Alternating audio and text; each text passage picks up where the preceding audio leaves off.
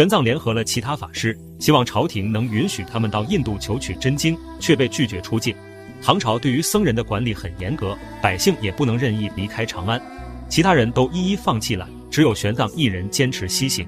他二十八岁的时候，长安发生了饥荒，百姓们才被允许出城寻找食物。玄奘也想趁机出城，就来到佛陀的面前许愿。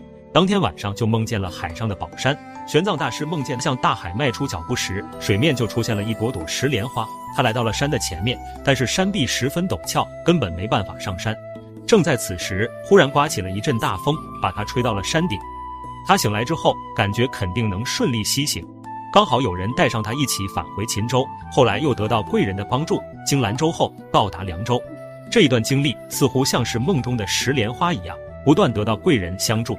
在凉州的时候，玄奘受人邀请开始讲法。